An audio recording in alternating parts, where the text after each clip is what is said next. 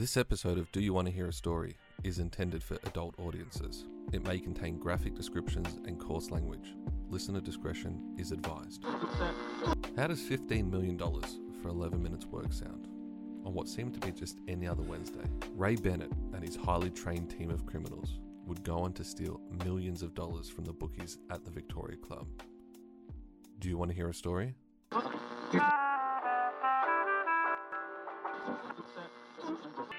You give a few seconds of your time? Good evening, folks. Kennedy died. The atomic power plant in the city of Kiev was damaged. How do you measure such an astonishing moment in history?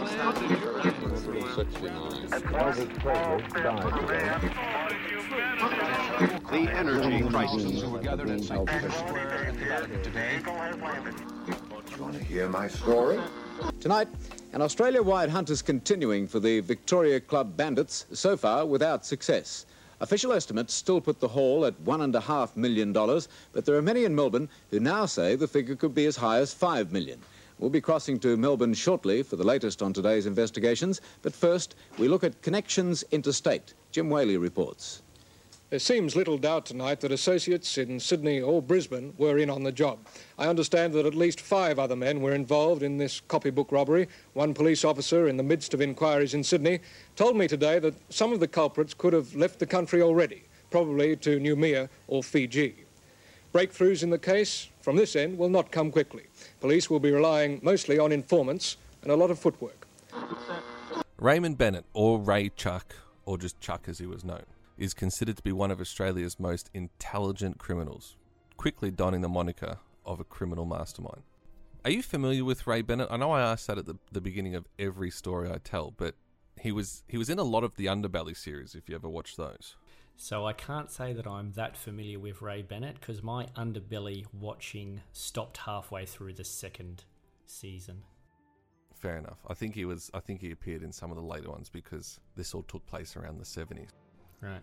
So before I can tell you about the largest cash robberies in Australia's history, depending on who you speak to, I have to tell you about Ray Bennett. So the history books would say Ray Bennett, bank robber, criminal mastermind, organizer of the great bookie heist, and murderer. He was a huge criminal figure. He planned and pulled off the greatest heist in Australia's history, netting him and his crew over $15 million in the 70s. Despite his charm, he was a vicious criminal and a killer. He and his various crews were known to terrorize innocents across not just Australia, but Europe as well. In the criminal circles of Melbourne, Ray was looked at as somewhat of a cult icon of crime. He was known as the guy who could pull off the jobs that others deemed to be impossible. It was well known that his jobs were always meticulously planned with specific training for everyone involved and executed with military like precision. So, growing up in Melbourne's outer west, he was known even at a young age to be a petty crim. At just 14, he was already involved with the Melbourne's painters and dockers, who during the 60s and 70s were at the top, if not the entire Melbourne underworld. I know of the Painters and Dockers, and only because uh, the movie Chopper with Eric Bana, Yep. uh, they are referenced, and that movie is now 20 years old. So obviously, when I hear about something like that, I do a bit of research, and I found out a bit about the Painters and Dockers. So yes, that's definitely something I'm familiar with. Yeah. So on paper, the the painters and dockers it was a union for dock workers, and by definition, I mean they were responsible for painting ships and unloading the boats as they'd come into the docks. Which is where most crime happens. Right, and that's and the, the reality of the painters and dockers were, I guess, like I said, they were they were at the top of the Melbourne crime underworld, if not. They made up at least 90% of it. If something big was happening in Melbourne whilst the painters and dockers were around, They were involved. it's hard to imagine that they weren't involved. And Yeah. if you tried to do something and you didn't involve them, it was only gonna it was only gonna lead to trouble for you. yeah, exactly. So a lot of the things that they were known for was everything from a basic level shoplifting, armed robberies, extortion rackets, up to drug dealing, hijackings, and even murder. Constant internal disputes with the painters and dockers meant that, I use this term loosely, management was often changing. It was a well known fact that whoever ran the painters and dockers basically ran the Melbourne underworld. Right. So we still we've still got a lot of unions these days. I just don't think um, they're anything like what the painters and dockers used to be like. I don't think they'll be making any underbelly series for the current version of the unions. I don't think they quite register like they did in the 60s, 70s, and 80s. No. So when we talk about all the all the different crimes that the Dockers and- were involved in, um, one of Ray's first jobs with them was something that would later be called ghosting. So he would basically, this is back when you would you'd go to work, you'd punch your time card in, you'd punch out when you were done, and that was how many hours you'd work for the day. So his job was to go in, punch in multiple time cards, punch out multiple time cards at the end of the day, and there was someone collecting all of these paychecks for hours never really worked. It's a it's a pretty pretty easy con, but it worked, and they would they said for many years at any given point there was close to double the amount of paychecks being drawn than there were actual men working. For the guys at the top, this was deemed to be an easy way to make money because they would spread it out amongst anyone close to them. It was it was just it was free cash. It was easy money. Mm-hmm. The painters and dockers, I guess the best way to look at it, it was Ray Bennett's apprenticeship into crime. Right. So, like any other job, the painters and dockers offered for the right employees the chance to grow within the organization. You know, you, you came in, you did your time, you started out doing the, the basic level jobs like ghosting, and you would work your way up. Sounds like a proper organization. yeah. And the thing with Ray is he quickly, well, he found a way to quickly fast track his apprenticeship and he began taking on more important work. So his time on the docks would expose him to some of Melbourne's most notorious criminals. And he was keen to quickly develop his skill set, build his contact list, and equipped himself, I suppose, for a life in crime. It was apparently well known that by the time he was 17, he was carrying a gun and he was the type of guy that would have no issue using it, which is kind of mind blowing when you think about it. He, like I said, he, Especially today too. I don't know many seventeen-year-olds walking around with guns. No, and I think I think if you look at today versus you know during the '60s and the '70s, people grew up a lot quicker. Mm. You had to.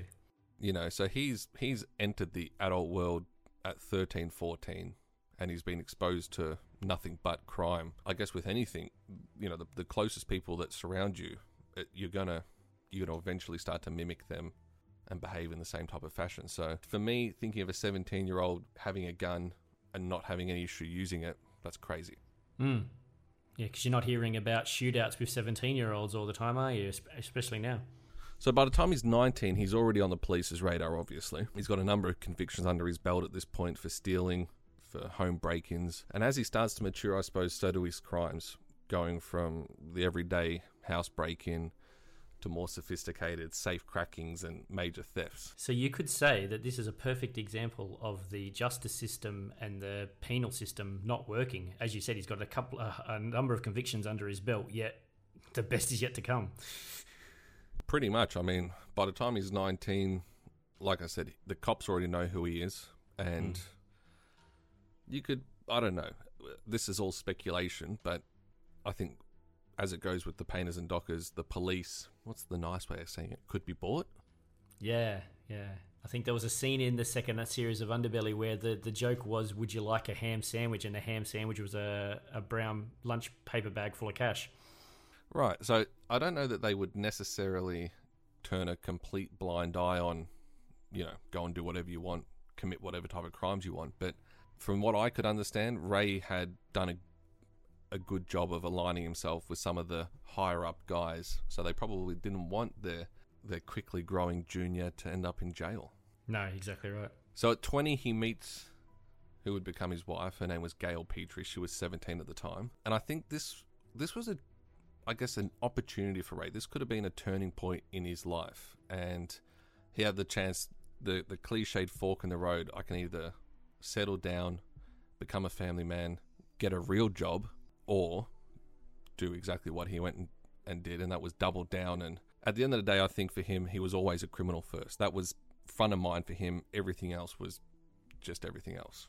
Like most well known people, Ray had one goal, and that was to be the best. He wanted to be known as the man who could do what others said couldn't be done, and he wanted to be known as a criminal mastermind, which is interesting to me because you think about, we talk about it a lot, you know, the likes of Elon Musk Steve Jobs. I'm not comparing. I'm not saying that they're in the same league at all, but it's funny how he used this determination that he had because he had, you know, he wanted to be the best. He wanted to be the the smartest criminal. He wanted to be known as the guy that could do things that other criminals couldn't do. It's hard not to think that if he had have used that determination to go off and do something else, what what could have been for the guy. Mm-hmm. So to be the best, I suppose you've got to be prepared to do what others won't. And like I said, Ray was well known to be a fearless criminal. He wasn't afraid to point a gun. He definitely wasn't afraid to kill. And one thing that he was famous for, he was not afraid of the police at all. Something that I would consider a potent mix for a criminal. Absolutely. Senior Detective Brian Murphy, who's now retired, he was what everyone calls one of the toughest cops of his generation. Because I suppose we talk about criminals being different back then, but I think the police were also different back then. They could they could probably get away with a little bit more than what the police can get away with today.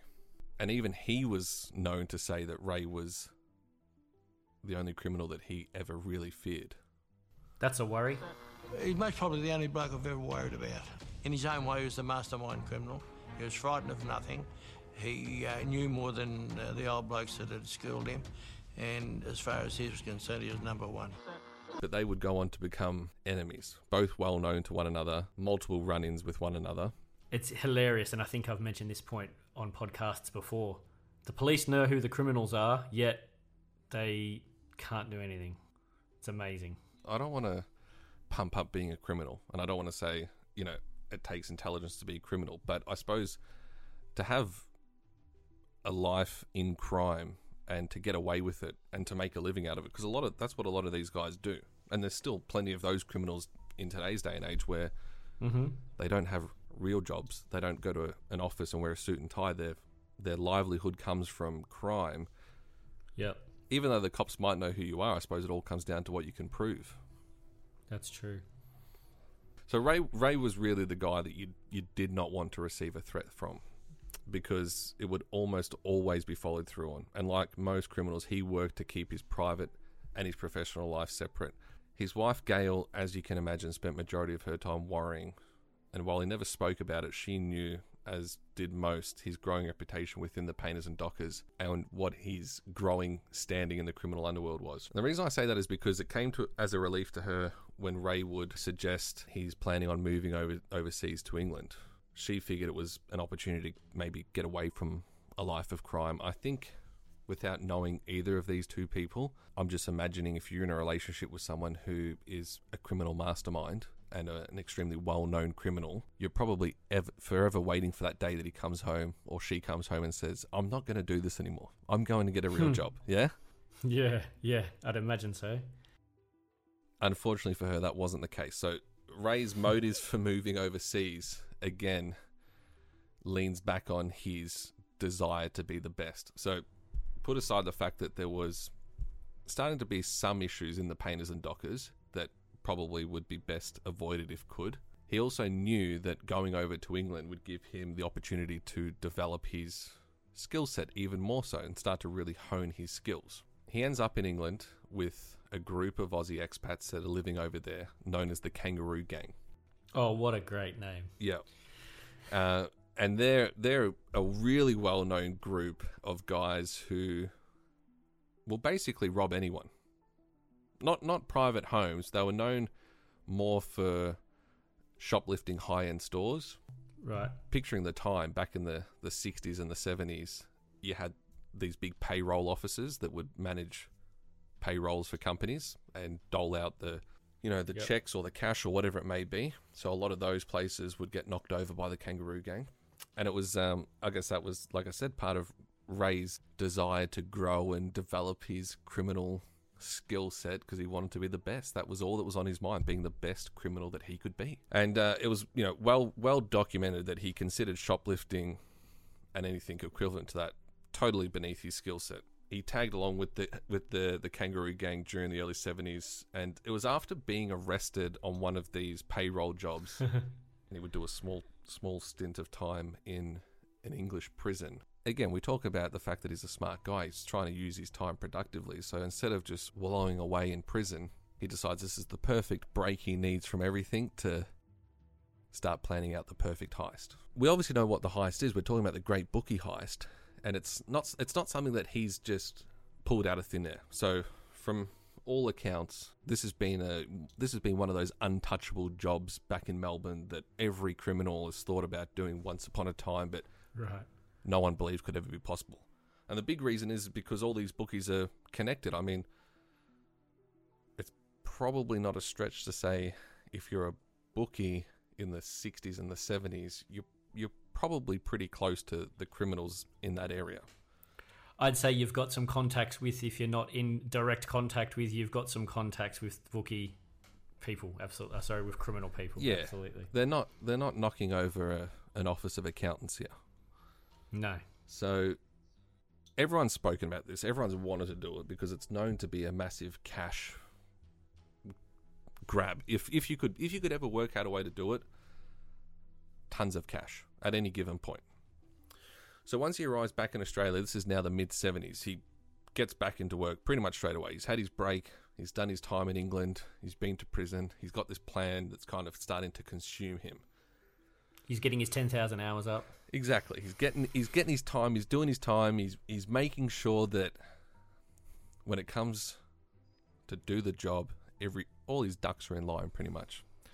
Yep. So once he's back in Australia, like I said, him and um, Brian Murphy or senior detective Brian Murphy did become very quickly enemies of one another, and it wasn't long until their paths would cross again. So there was a there was a theft of a leather goods store that senior detective Brian Murphy was working. He said it was almost obvious that Ray Bennett was involved.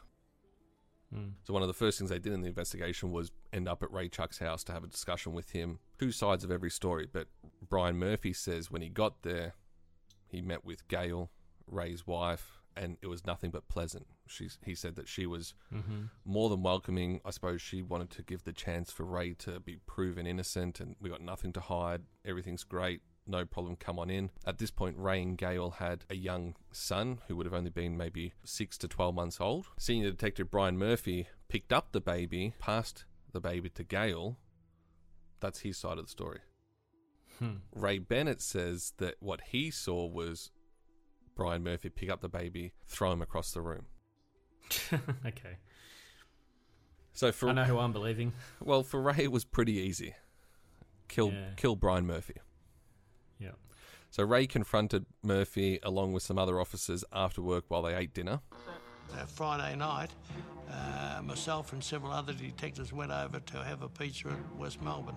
We were met by uh, Bennett and another friend of his, and uh, Bennett opened the conversation and he's still throwing uh, little babies across bedrooms. And uh, I said, I don't know what you're talking about. He said, You fucking do know what I'm talking about. I said, Well, if you think that, you can get fucked because I haven't done it.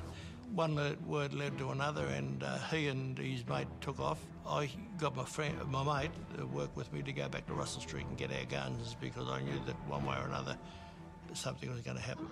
Murphy's instincts were right. A few minutes later, Ray returned with a sawn-off shotgun, and it ended in a standoff. But two days later, Ray was in the police headquarters, and he would repeat his threat again to Murphy. When I was going through the interview, he said, I'm going to tell you something. He said, at my time, of the time of my making, in the place where I want to, I'm going to blow your fucking head off. You're nothing but a cunt, and that's it. I said, well, fair enough. I said, start it now. He said, no, it'll be when I'm fucking ready.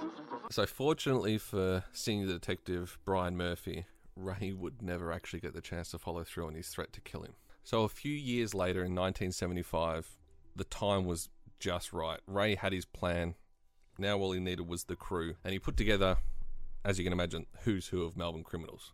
You've got a guy like Ray Chuck Bennett, criminal mastermind. He's not gonna, he's not getting around with just any random crim. He needs what he would consider to be the best of the best. So these guys Ian Carroll, Lawrence Prendergast, Norman Chops Lee, Ian McNamara, and Vinnie Mikkelsen.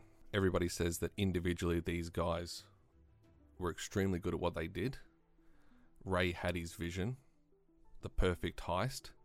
He believed he had the leadership, he had the plan. He knew that if he combined everything that these guys had to offer, they would easily go on to achieve greatness. As far as robberies go, that's exactly what they did. They went on to achieve greatness. I should note here, though, there's multiple versions of this story, and there's a lot of speculation that two of the three Kane brothers were involved in the robbery. Mm-hmm. From all, from everything that I can tell after looking at everything that's available, it doesn't look like that's the actual case. They definitely show up later on expecting part of the cash, but I'm, I'm quite certain that they weren't actually involved in the heist. Right. So part of Ray's plan was to have his team trained up. Like I mentioned, he was well known to meticulously plan his robberies and make sure that the people he employed were ready to do the jobs that he was going to give to them. So all the small details, all the big details, everything was covered off by Ray. He had the vision. He would set his team up to get stamina training, fitness training.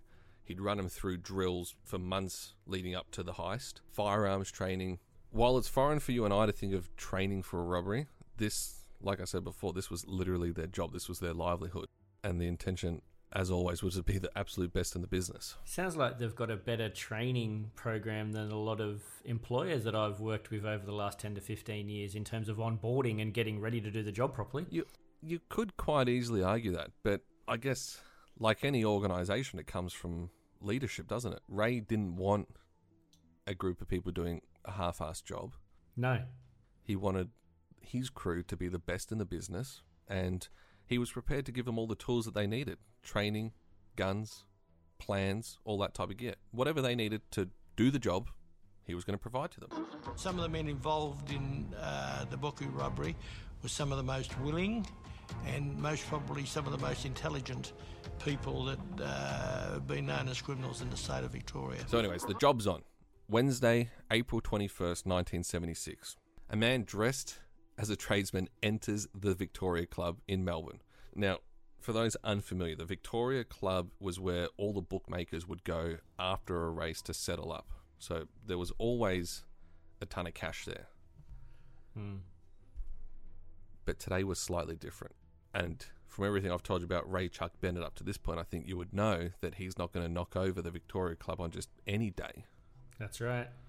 He's waiting for the day that he knows the bookies have the most amount of cash. So Wednesday, the 21st, was just a couple of days after the Easter races. And he knew that that was probably as good as it gets. So the tradesman's in the club. He starts asking everyone which fridge needs to be fixed. And no one really knows what he's talking about. This is a room full of bookies that are, you know, they're all excited about all this cash that they've got. Um, so one of the guys shows him out the back, and it's a commercial kitchen. There's a bunch of fridges. He says, "Hey, listen, it must be one of these ones." And he kind of left, totally forgot about this tradesman who's there to fix the fridge. Obviously, the tradesman is part of Ray's Ray's crew. He quickly unlocks the back door and he lets the whole team in. so some great security. It's that Oh my easy. God. Fix a fridge, we're in. So now all of them are in. Balaclavas, overalls, guns. They've got 118 bags with them, ready to knock the place over. Hmm. And within 11 minutes, that's exactly what they did. Within 11 minutes, they've completely turned the place over. No one injured, no one killed, but the bookies are now $15 million lighter than what they had been. Wow. This is the point in the story that I'd like to tell you, though. This is still technically an unsolved crime. What do you mean by technically? Well, no one's ever been convicted for the Great Bookie heist. There's little speculation around exactly what happened next, though, and the reason is no one's ever really been put on trial and said, This is what happened, you're going to jail for it. So there's two versions. The first version says they took all that money, they fleed out the front door, they loaded it up in a van, and they were off, all said and done. I'm more inclined to believe that the second version of the story is the real version, just knowing everything I know about Ray Chuck Bennett. Yep. The second version of the story goes that part of the preparation for the heist was Ray had rented office space two floors above the Victoria Club. Hmm. And the story goes that he and the five other guys would take this bag, all these bags of cash that they had, take them upstairs to their office, get undressed, get changed, and head off. No one was the wiser. The money was up there on top of the Victoria Club for at least three days before they would come back and get all that cash and move it. It's it's strange to me though because I've worked in jobs where an armor guard truck comes and picks up daily takings or weekly takings from a retail store, which wouldn't be anywhere near $15 million. Mm. Again, my question would be where's the security? None, obviously. Yeah, I guess not a ton of it, and I I don't know the ins and outs of how all of this worked. Hmm. But from what I can gather, the bookies didn't ever really want anyone to know how much cash they had. Yeah, but it doesn't take a. Well, if Ray Chuck can work it out, then geez. Well, this is I mean this is the thing. By all the news reports, the bandits got away with just over just a little over a million dollars. Right. But everyone everyone knew that the bookies only said that so that they would they could avoid having to pay tax on the actual amount. Smart. So, you know, as the story would develop, the speculation was it was somewhere between 4 and 10 million dollars, but now looking back from 2020, in reality it was it was just over 15 million dollars. I should say, I, I mean, I hear 15 million dollars today, I think that's a lot of money, but this was in 1976, so for reference, that's the equivalent of just shy of 70 million dollars today. It's a big heist. It's a big heist. Well, it is Australia's biggest ever cash heist. And I'd also like to put into context in Australia, or in Melbourne specifically, in the mid 70s, the average annual salary was around $7,500. And you could purchase a house, again, average house price in Melbourne was about $33,000 in the mid 70s. yeah, so if you've got $15 million, you're swimming.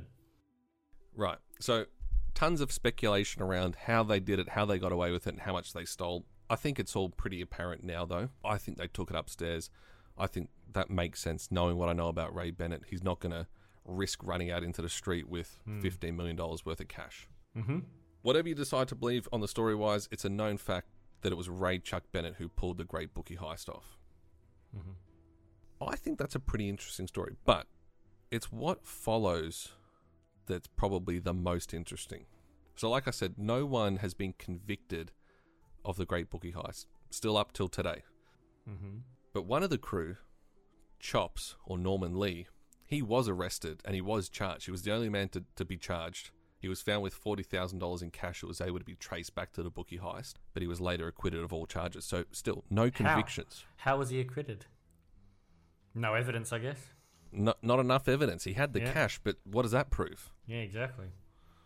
You know, it doesn't prove that he was the guy there with the gun yelling, "Get down, put your head down." You know, Ex- exactly.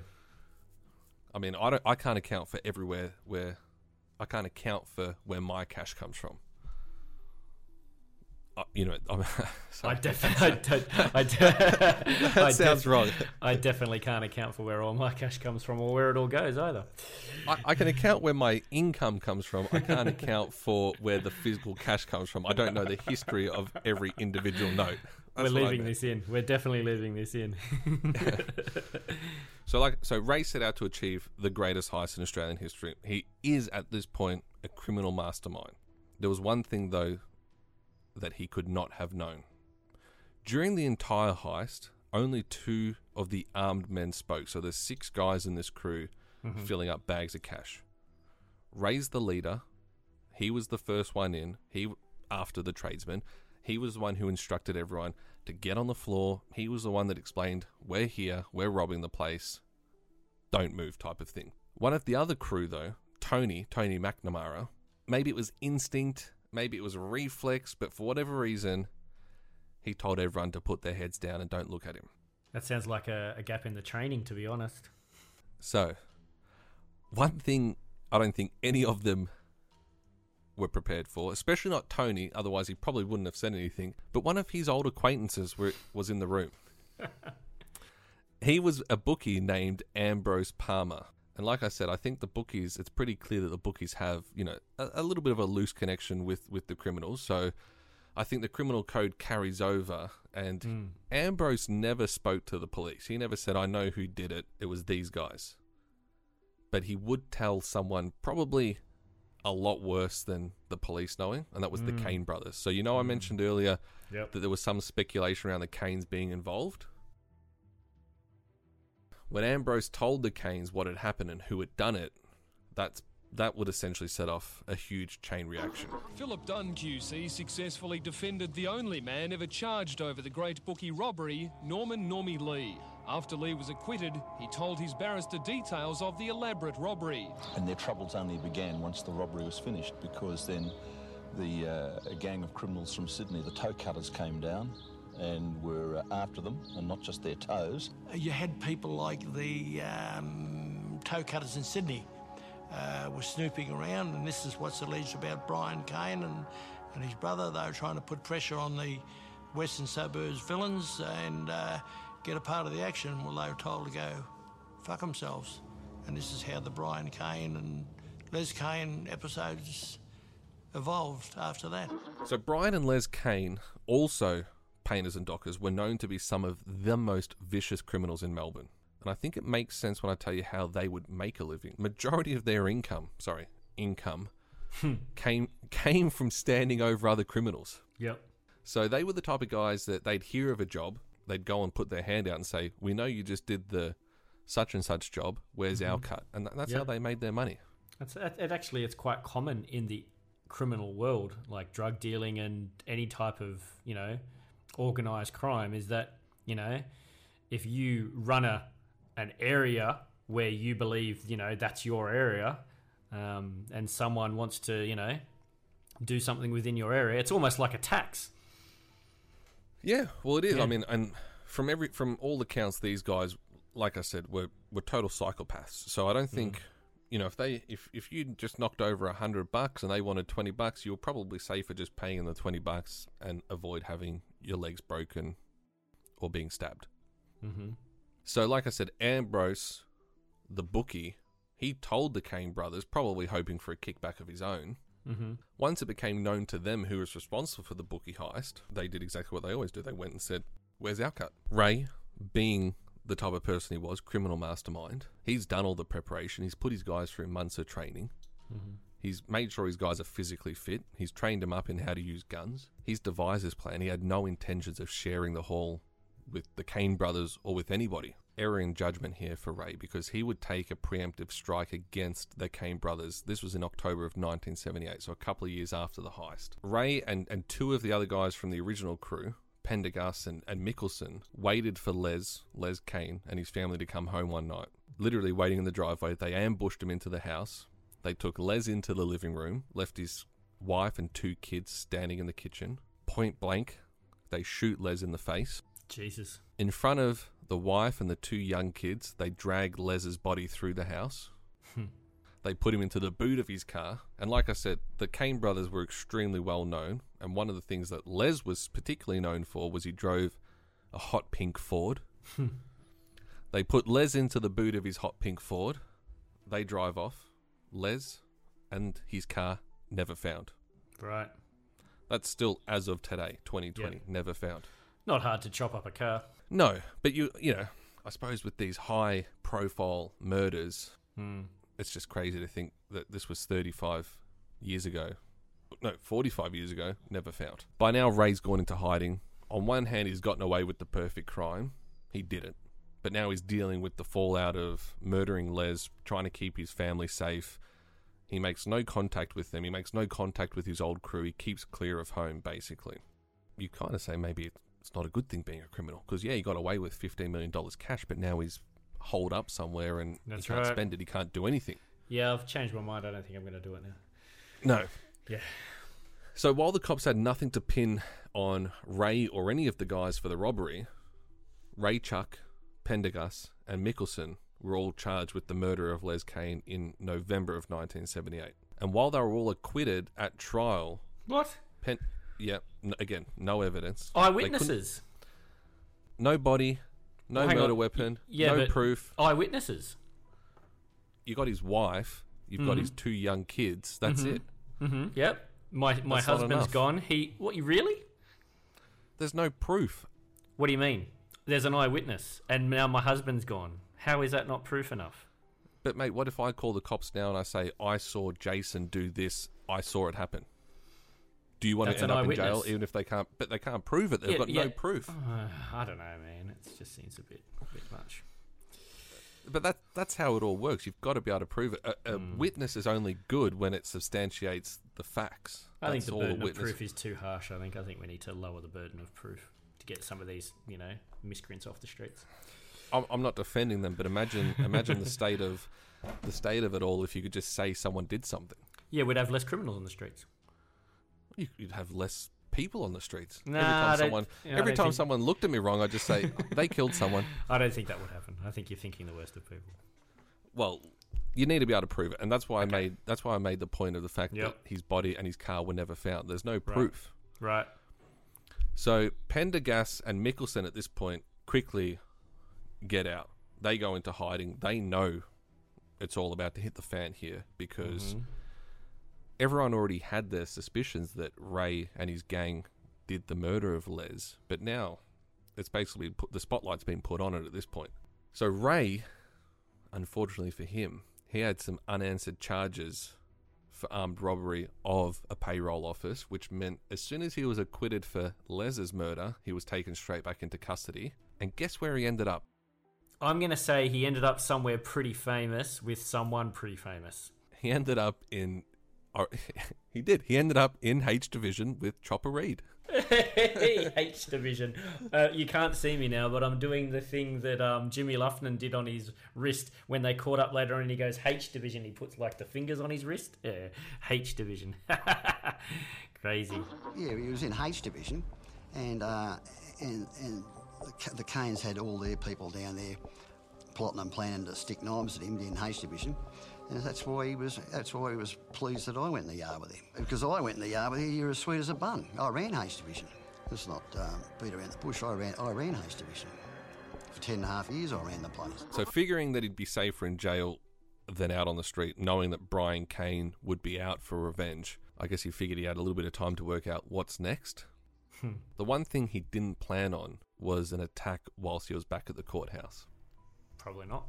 Raymond Patrick Bennett was gunned down in the corridors of the courthouse as he was being led to the 10th court to face armed robbery charges. The killer stood at the top of a flight of stairs and fired three shots, hitting Bennett twice in the chest and in one of his hands.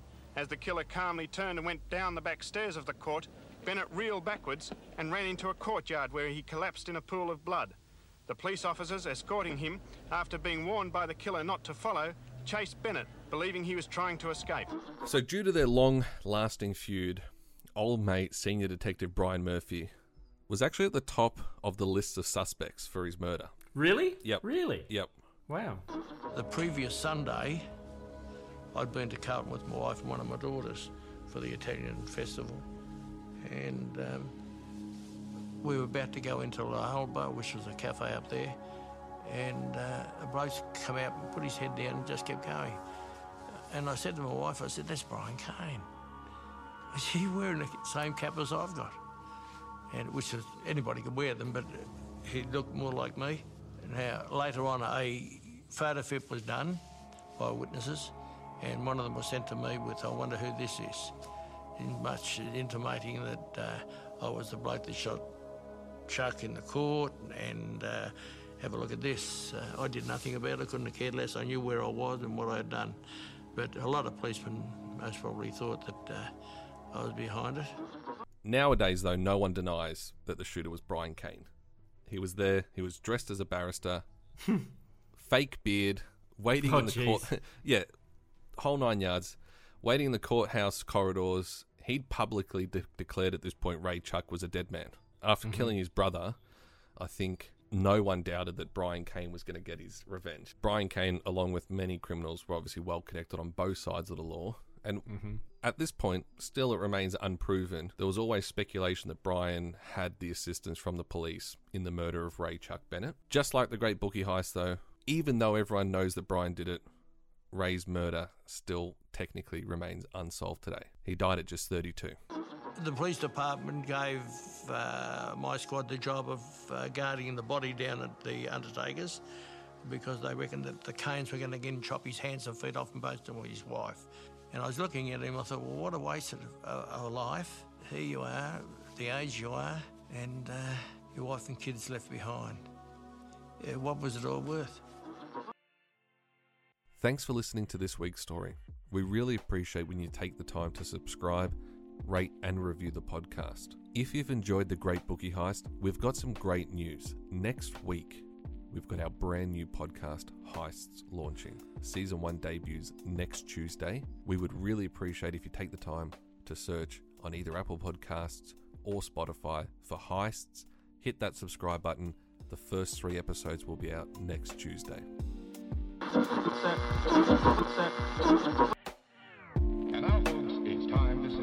Again for dropping in. We hope you'll make this a weekly visit. Hope we bring the family. Hope you enjoy the evening as much as we've enjoyed Please having drive you home here. carefully and come back again soon. Good night. Good night now.